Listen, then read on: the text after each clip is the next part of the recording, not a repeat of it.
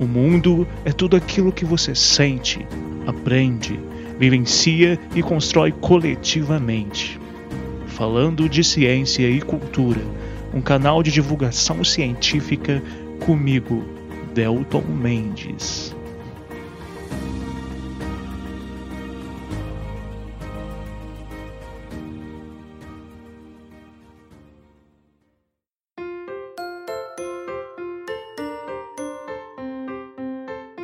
Eu sou o Delton e conservar a natureza é, antes de tudo, uma mudança de percepção humana sobre o que é a natureza.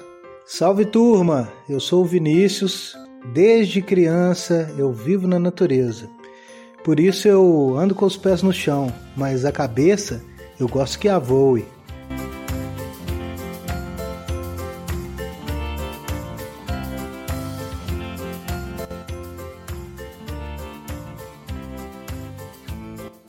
Olá pessoas, pessoinhas, estamos aqui para mais um episódio do canal, o episódio 28, e hoje nós vamos falar sobre conservação da natureza a partir do relato de experiência de um grande amigo, o Vinícius, mais conhecido popularmente como Coruja. Vinícius tem experiências muito bacanas, seja na área de turismo, seja na área de conservação, ou em ambas, enfim. É por isso que ele vai poder contribuir muito com a gente nesse episódio. Até porque atualmente ele é gestor, ele é gerente de uso público do Instituto Alto Montana da Serra Fina, do sul de Minas. Então, Vinícius, muito obrigado pela presença. Sinta-se à vontade e, antes de qualquer coisa, se apresente para o pessoal. Meu nome é Vinícius, do Couto Carvalho, mas isso é quase um segredo. Meus amigos e todo mundo lá de casa me chama de Coruja. Esse é um apelido que eu carrego a vida toda. Sou turismólogo, especialista em ecoturismo e doutor em engenharia florestal, onde eu defendi uma tese com a linha de pesquisa voltada à gestão e manejo de áreas naturais protegidas. Essa linha de pesquisa eu venho trabalhando desde a minha graduação lidando com várias áreas protegidas, né, como áreas de reserva legal para práticas de ecoturismo e atividades de aventura, unidades de conservação, com monitoramento de fauna, atividades ligadas à flora, mas principalmente ao seu uso público, que está ligado tanto a questões científicas quanto a atividades de lazer, de contemplação da natureza e práticas esportivas. Então, esse histórico aí, desde a graduação, especialização, mestrado e doutorado, fez com que eu trilhasse um caminho voltado para trabalhar com áreas protegidas. E isso é o que vem acontecendo. Desde 2018, eu sou gerente de uso público do Instituto Alto Montana da Serra Fina, que é a entidade gestora da Fazenda Pinhão Assado, da RPPN Alto Montana e do Abrigo Alto Montana. Esses três, uma propriedade dentro de uma propriedade de 1.049 hectares, onde a RPPN tem 672 hectares e o restante é dividido entre fazenda e abrigo Alto Montana. Uma área que está aqui nas terras altas da Mantiqueira, pertinho do Parque Nacional do Itatiaia, do Parque Estadual do Pico do Papagaio, do Monumento Natural da Pedra do Picu inserida na APA da Serra da Mantiqueira. Lugar lindo, singular, onde a gente ainda tem, num raio a pé de um máximo de 20 quilômetros, cinco dos 10 picos mais altos do Brasil. É, eu tenho muito que te parabenizar por todas as ações que eu consegui acompanhar nesse curto período que nós somos amigos aí, né? Dois anos e meio, três anos. Né? Então eu tenho só que te parabenizar e te incentivar para que faça isso cada vez mais.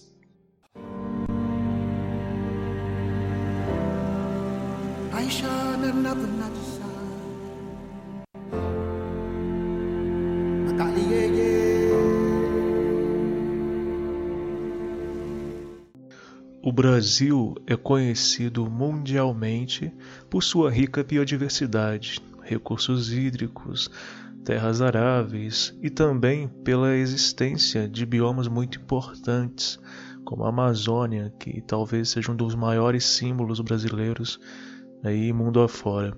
Além disso, nós temos muitas frentes de luta pela conservação da natureza, seja numa vertente mais biológica, ecológica, científica, seja também em vertentes mais culturalistas, antroposóficas. É, mas, no entanto, apesar dessa riqueza biológica e de tudo isso, nós também somos um dos países que mais degradam a natureza e também uma das nações com maior desigualdade social do mundo. É, se nós analisamos os hotspots, né, nós vemos que temos muitas regiões com alta biodiversidade, com alto potencial de, de, existência de vida e com muita existência de vida, mas que infelizmente também são regiões muito impactadas por ações humanas, seja, por exemplo, ações voltadas pela, pelo crescimento das cidades, sejam ações da pecuária intensiva, por exemplo. É, ambas as coisas, né, seja a conservação, seja também é, essas dificuldades é, sociais, dificuldades econômicas, elas caminham juntas, porque se é, nós não conseguirmos resolver as nossas mazelas, as nossas urgências sociais, como a desigualdade social, a ausência de saneamento básico em muitos lugares, e também a falta de emprego, dificilmente nós conseguiremos é, buscar com efetividade é, e conseguir preservar, conservar a natureza da forma como seria ideal. Então, nesse contexto, as unidades de conservação são muito importantes, pois elas ajudam a proteger regiões de riqueza biológica, riqueza natural, dentre outras. E atualmente temos tido severos retrocessos nas políticas ambientais, na execução da, da proteção né, integral a essas áreas de conservação e também povos tradicionais, por exemplo, como os povos indígenas, algo que inclusive tem afastado investidores estrangeiros de planos de conservação nacionais, recursos que são fundamentais para a conservação. Então, Vinícius, nesse contexto todo, eu acho que o seu trabalho no sul de Minas lá na Alto Montana é muito importante, é um interessante modo de entendermos de perto essas e outras situações. Então, se você puder contar para nós, para a gente, mais sobre a RPPN, a história dessa unidade de conservação e também o que mais você achar interessante, eu acho que seria legal para a gente dar uma introduzida.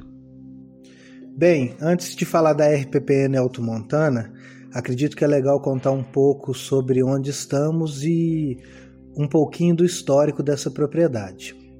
Estamos então em Itamonte, sul de Minas Gerais, área conhecida como Terras Altas da Mantiqueira, e aqui tradicionalmente foi uma bacia leiteira e área de produção de batatas.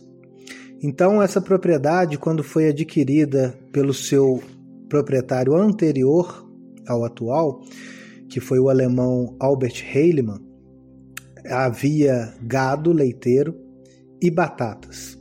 Ele comprou essa propriedade em 1950 e não tinha intenção de uso tradicional dessa propriedade, como já se fazia.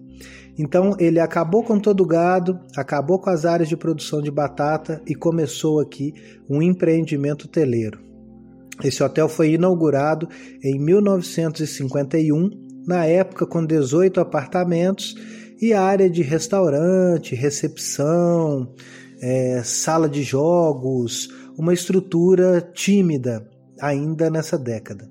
Só que na década de 60 ele já deu um salto e ampliou essa hotelaria, construindo mais 24 apartamentos de dois quartos. Então, a área que tinha anteriormente 18 apartamentos, com sendo esses um quarto e um banheiro, ganharam mais 24 apartamentos de dois quartos e banheiro. Ganhou uma piscina com sauna seca e sauna úmida, ducha escocesa, sala de massagens, sala de jogos na piscina. Era uma piscina de 400 mil litros aquecida e coberta dentro de uma estrutura de três andares. Na década de 60, ele começou também a aprimorar o serviço de alimentação nessa hotelaria. Então ele tinha quatro chefes de cozinha ao ano, um durante cada estação do ano, com cardápio focado em alimentos da temporada. Então a hotelaria começou a ficar muito mais refinada e o hotel começou a ganhar um nome. Esse hotel foi muito premiado até final da década de 90, início de 2000, ganhou prêmios anos seguidos, era considerado um hotel três estrelas pela Embratur, então era uma estrutura de hotelaria ímpar para a época. Essa estrutura manteve-se na família, né? O alemão Albert Heilmann, ele faleceu na década de 80, em 1981, e essa estrutura de hotelaria ficou para a família até 2007, quando foi colocada à venda. Então o Roberto, que é o atual proprietário, adquiriu com essa visão da hotelaria, porque o antigo hotel Casalpina já tinha um nome muito forte, e ele tentou tocar essa hotelaria, que já tinha dado uma queda, no ano de 2007 inteiro. E aí viu que já não funcionava mais para essa propriedade. Então o Paulinho, que é o diretor executivo do Instituto Alto Montana, ele tinha conhecidos porque ele estudou na Universidade Federal de Lavras. Então ele chamou pesquisadores de diversas áreas da Universidade Federal de Lavras e de outras universidades do Brasil para uma reunião aqui no instituto e que ainda não era instituto nessa época, né? Para poder ter uma conversa e então colocaram na mesa ele, Paulinho e o Roberto, o que fazer com essa propriedade, que tem 1049 hectares e desses 1.049 hectares, 900 são de floresta. Floresta essa que o alemão ajudou a conservar quando é, extinguiu toda a produção de gado e, e, agricultura focada na plantação de batatas e deixou essa floresta recuperar. Floresta hoje super exuberante, mas que tem apenas 70 anos, uma floresta super nova, né? Então, depois de colocar na mesa, os pesquisadores das várias universidades acharam por bem apresentar para o Roberto a possibilidade de transformar esta propriedade em uma área de conservação da natureza, focada principalmente em pesquisa e educação, que são a realização de cursos diversos com temáticas ligadas à natureza. O Roberto comprou então a ideia e em 2008 eles criaram a RPPN Alto Montana.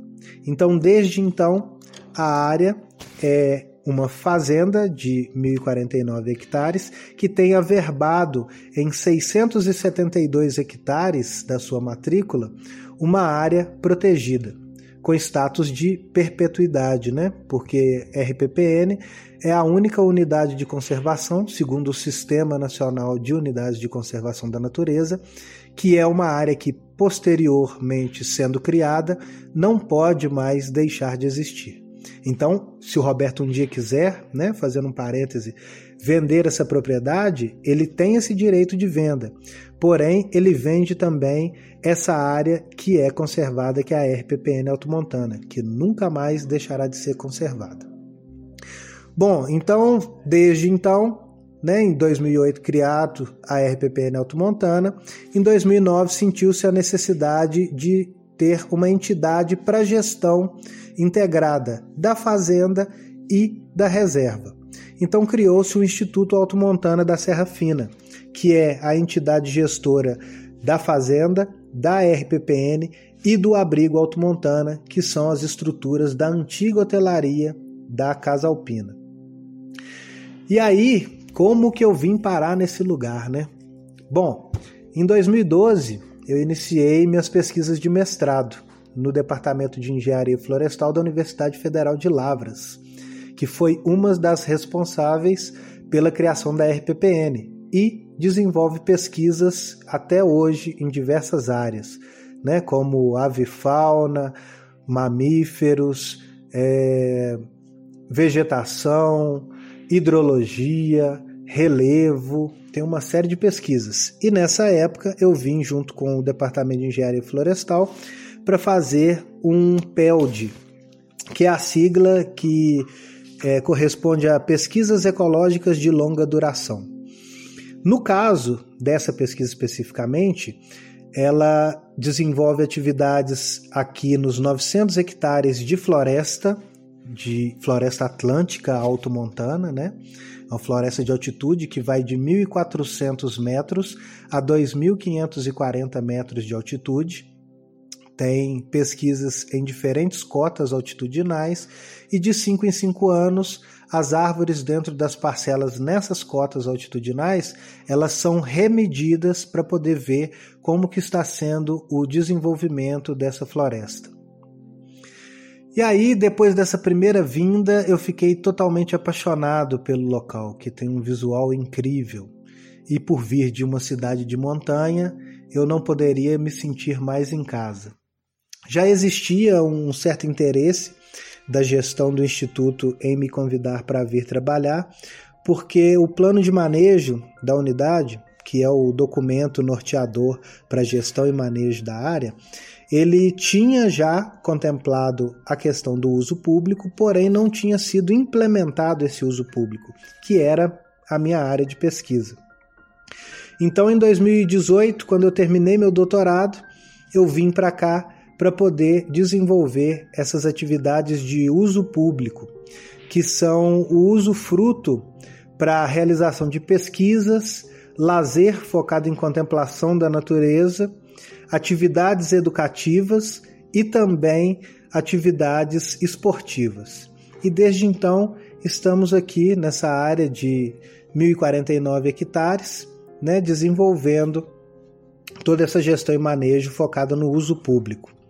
Bom, eu digo nos 1049 porque a RPPN tem 672, mas o plano de manejo, tanto da área da fazenda quanto da reserva, eles são integrados. Então, a gente mantém na área da reserva apenas pesquisas científicas e visitações para atividades educacionais, e aqui na fazenda que é a parte baixa, mais próxima à sede, a gente mantém atividades de lazer com contemplação da natureza e também atividades esportivas. E alguma outra, em uma outra parte menor, produção de alimentos focados nos processos agroecológicos. Eu acho isso tudo que você disse muito importante, Vinícius. Acho que até porque muita gente acha, acredita que quando falamos de unidades de conservação, estamos falando de áreas necessariamente apenas geridas pelo governo federal, governos estaduais, municipais, mas notem que existe uma diferença, né? É, existem outras várias possibilidades. Então, Vinícius, eu fiquei curioso para saber algumas especificidades do trabalho de vocês principalmente sobre o manejo da unidade aí. É, o plano de manejo, por exemplo, como que ele é feito? Quais as dificuldades de manejo, ou então outras várias, vocês encontram? Olha, a gestão e o manejo de qualquer unidade de conservação é uma luta dia a dia. Aqui para nós é uma questão que a gente pode tratar como dificuldade é a questão de entrada de recursos, porque aqui é uma reserva né, privada, é uma unidade de conservação privada. Diferente das unidades de conservação públicas, né, que tem a sua entrada de recurso vinda do governo. As estaduais, gerenciadas pelo IEF, né, que é o Instituto Estadual de Florestas, e as, e as federais, unidades de conservação federais, gerenciadas pelo ICMBio, que é o Instituto Chico Mendes de Biodiversidade. Então, essas unidades de conservação públicas, ela tem uma entrada de recurso governamental. Já as privadas têm que ter uma luta, como eu comentei, dia a dia, para conseguir ter entrada de recurso e aí fazer a sua gestão e o seu manejo. Aqui no caso da RPPN Alto Montana, podemos dizer que nós somos de certa forma privilegiados, porque nós herdamos a estrutura do antigo Hotel Casalpina. Então temos 24 apartamentos de dois quartos. Temos na área da sede uma recepção que foi transformada em área de convivência. Temos cozinhas e restaurante né? Eram cinco cozinhas. Essas cozinhas a gente fez adaptações nelas, então são cozinhas hoje, é, podemos dizer que individuais, em que a gente faz o uso compartilhado desses espaços. Então é possível nós recebermos grupos de pesquisadores, universidades e grupos para contemplação da natureza ou atividades esportivas que querem vir se hospedar e fazer as suas refeições. Então a gente consegue disponibilizar essas cozinhas equipadas para que essas pessoas possam fazer essas refeições como preferirem. É possível também nós servirmos refeições, o que ajuda um pouco também na entrada de recursos. E uma outra questão é focada na produção agroecológica, principalmente de frutas e um pouquinho de legumes e verduras que podem ser comercializados para os visitantes. Além dessas questões ligadas à visitação, nós temos ainda produção de mel, né? temos um pátio apícola de candeia e também de açapeixe, né? temos então é, a coleta de mel silvestre, é, com predominância ou de açapeixe ou de candeia, dependendo da época do ano temos 50 caixas, e também é, temos eucaliptos e candeia. Esses eucaliptos e candeias são 10 hectares aqui da propriedade, na parte aqui da fazenda, né? Que são usadas como, vamos dizer que poupança. Né? A cada três anos é feito um manejo com um plano de manejo legalmente é, instituído, né? É pedido todas as licenças, é feito todo o levantamento do que vai ser tirado, submetido aos órgãos competentes, no caso aqui em Minas Gerais o IEF, para a gente poder fazer né, o corte dessas madeiras, no caso do eucalipto, que é uma espécie exótica, a candeia, que é uma nativa, né, que precisa mais ainda dessas licenças, é, que é o que traz um pouco de recurso para a gente para poder fazer a gestão e o manejo aqui da reserva e da área da fazenda. Fora isso, temos parcerias com universidades que nos trazem projetos de pesquisa para serem desenvolvidos aqui, o que ajuda, né, com a vinda desses pesquisadores na acomodação e este pagamento a gente usa para gestão aqui e manejo tanto da reserva quanto da fazenda. Né? É, temos algumas diferenciações quanto a valores, né? pesquisadores sempre pagam valores mais baixos porque o Instituto subsidia parte da, da acomodação e da alimentação desses pesquisadores. Universidades pagam também um valor mais baixo e visitantes para contemplação da natureza e atividades esportivas pagam um valor um pouquinho mais alto. Essa é a entrada de recurso que a gente tem aqui, né? que é o ponto, pode-se dizer que mais complicado da gestão e manejo da propriedade. Como potencialidade, nossa, isso a gente é abençoado, porque temos 900 hectares de floresta altomontana, que é uma floresta super exuberante, com uma diversidade de mais de 10% das aves do Brasil. Né? Hoje nós temos aqui já catalogados e registrados fotograficamente é, 284 espécies de aves. Temos várias espécies de mamíferos de grande porte. Temos pesquisas também com anfíbios e répteis. Então, a observação de fauna e principalmente da avifauna é um ponto de um ponto forte aqui da propriedade. Além disso, nós temos também é, a 400 metros da sede uma área com cinco cachoeiras. E lá em cima, na área da RPPN, temos mais outras áreas né, distantes, aqui bem pertinho, as cinco cachoeiras. Lá na reserva, área mais, elas estão mais distantes, mas temos mais nove cachoeiras.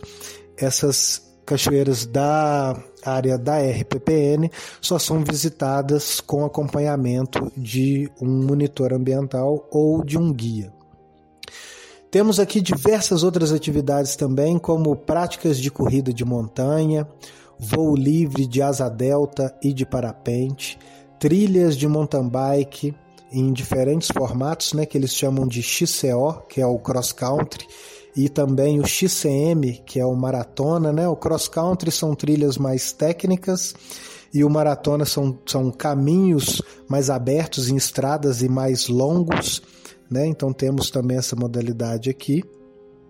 Temos atividades de aquatrekking, que é a caminhada dentro de cursos d'água, passando por várias cachoeiras, e também o canyonismo, né, na prática de cascading, que é o rapel em cachoeira. Então, temos possibilidade de várias atividades esportivas e de contemplação da natureza, o que é, nos beneficia e muito nessa questão da visitação, porque a gente consegue abarcar um público bem amplo. Né? Então, como RPPN, a propriedade inteira, porque o plano de manejo da reserva é integrado ao plano de uso da fazenda, né? então tratamos a propriedade como um conceito único apesar de ter as suas diferenciações né, em cada espaço, aqui embaixo na fazenda a gente acomoda os visitantes e tem o uso público de contemplação da natureza e práticas esportivas. Na área da reserva é uma área mais restrita, a gente só tem visitação com acompanhamento e lá o foco maior são as pesquisas científicas e a realização de algumas atividades práticas de cursos, né, com temáticas ligadas à área ambiental, né? Então, independente, quer dizer, na verdade, dependendo, né, do formato de gestão de cada área, a gente mantém, né, a, o forma, o uso dela restritivo ou menos restritivo, né, se tratando de RPPN e fazenda, mas o plano de manejo ele é feito para a propriedade como um todo.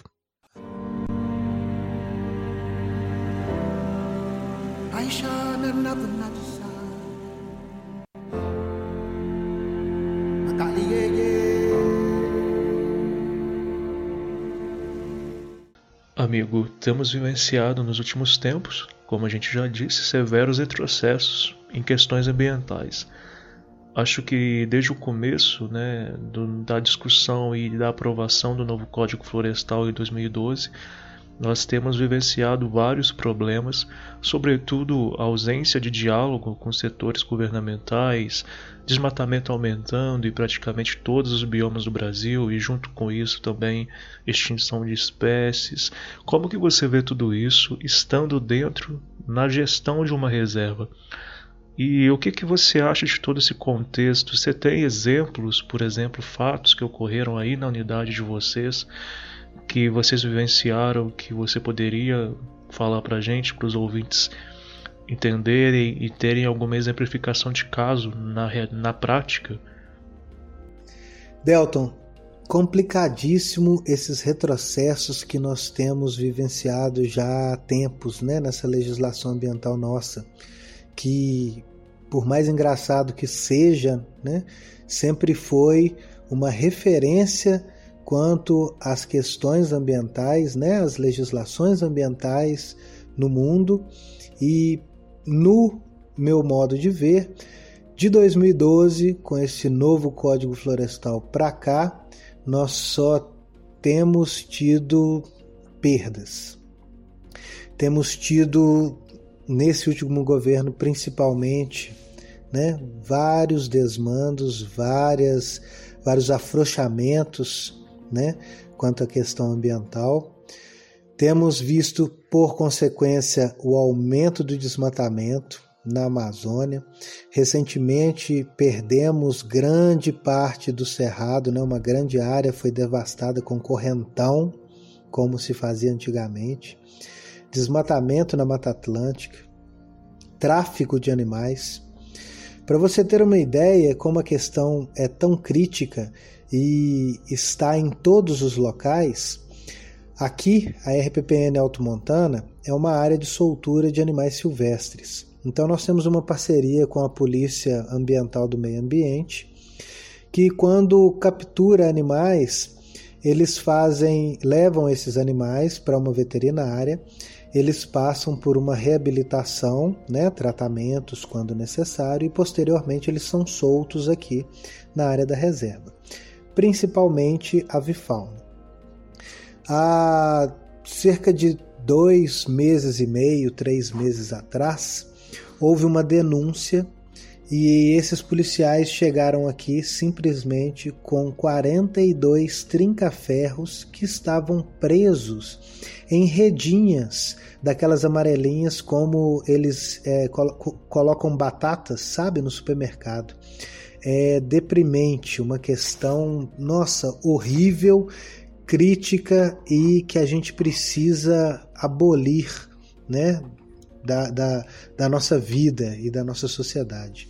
É incrível como, como temos esses retrocessos na legislação e ainda temos muitos seres humanos que se aproveitam desses retrocessos e de outras formas de, de, de né, outra, ou, ou, ainda arrumam né, outras formas de se beneficiar na ilegalidade é, a gente precisa ter pessoas com um pensamento mais verdinho.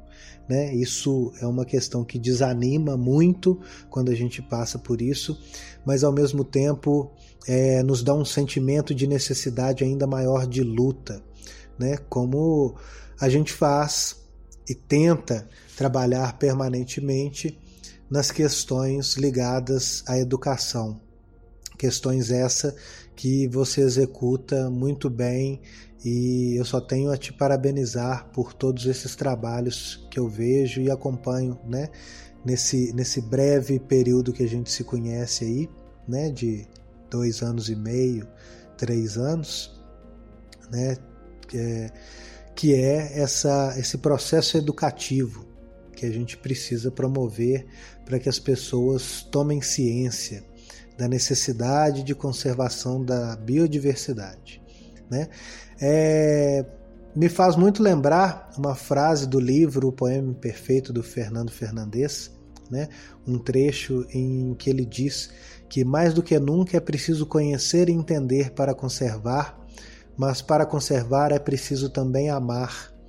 Então é preciso amar a natureza é preciso que as pessoas se aproximem mais dos ambientes naturais para que eles vivenciem e assimilem né, o, a imensidão de benefícios que essas áreas podem promover para a vida de nós seres humanos.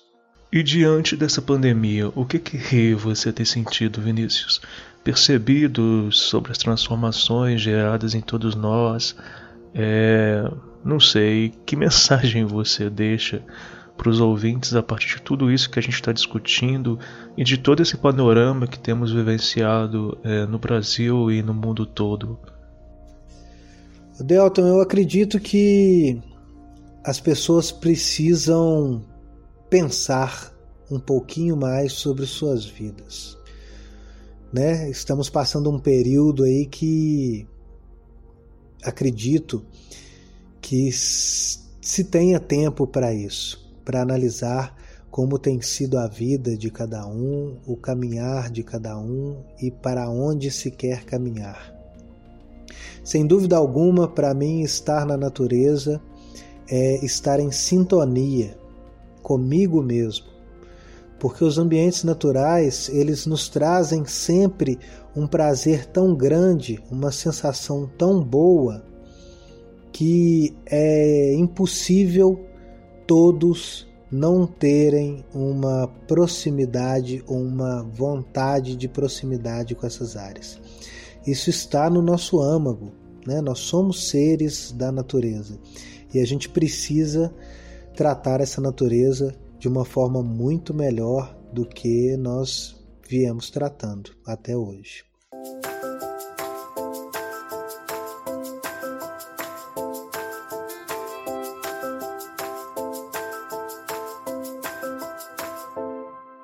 Bom, estamos caminhando para o fim de mais um episódio, então, Vinícius, gostaria de te agradecer imensamente por ter topado conversar com a gente sobre tudo isso, sobre todas essas urgências a partir do seu lugar de fala.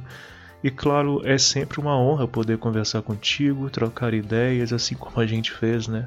Quando eu fui aí na RPPN, na reserva ano passado, que foi uma experiência incrível Sugiro, inclusive, que todos os ouvintes que possam tentem um dia visitar. É uma beleza indescritível. E como sempre, eu deixo aqui o espaço em aberto para você, para a gestão da unidade também, para tudo o que vocês precisarem, se quiserem é, divulgar ações, projetos, pesquisas científicas, relatos de caso aí. O canal está sempre aberto a vocês e para vocês. Eu agradeço pelo convite, por essa oportunidade de estar entrando aí nessa área nova, né, dos podcasts, das lives que estamos, né, nesse período novo de, de conversas à distância ou de início de conversas à distância, né? Espero que desdobre em muitas outras conversas, outros encaminhamentos, que a gente consiga descobrir novas coisas e novas possibilidades a partir dessa conversa e que a gente possa e consiga cada vez mais é, promover aos seres humanos uma visão mais crítica, né? um olhar diferente para as coisas, principalmente para as coisas socioambientais. Né? Eu aproveito então para novamente agradecer deixar aqui o endereço do nosso site, que é www.institutoautomontana.org, tá?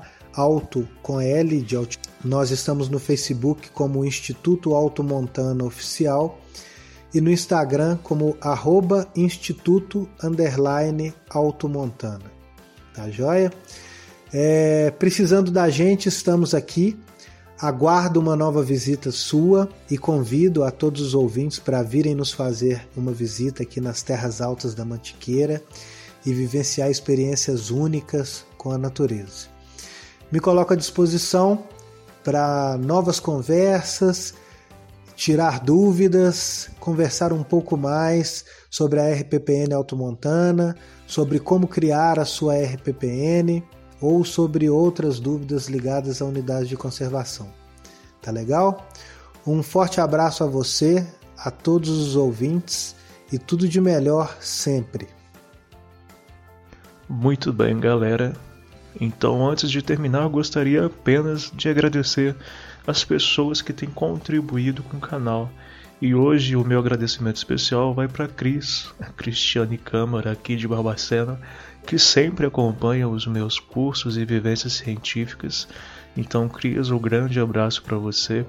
E também gostaria de lembrar que todos que estão participando do censo, muitos estão contribuindo com o canal falando de ciência e cultura. Se você ainda não participou, pode participar ainda. É só acessar o nosso Instagram lá no, no Instagram, né, arroba falando de ciência e cultura, ou meu perfil pessoal, arroba delton.mendes. Até agora eu recebi cerca de 150 respostas e elas são muito importantes, vão contribuir muito para que eu possa melhorar a qualidade do trabalho e os processos em geral do podcast a partir da opinião de vocês.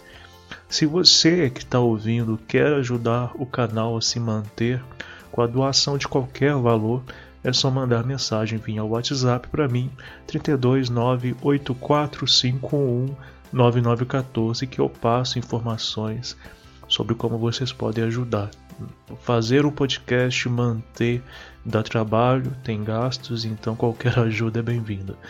É isso então, pessoas, pessoinhas, fiquem bem, com energia, força, obrigado Vinícius e todos nos vemos no próximo episódio.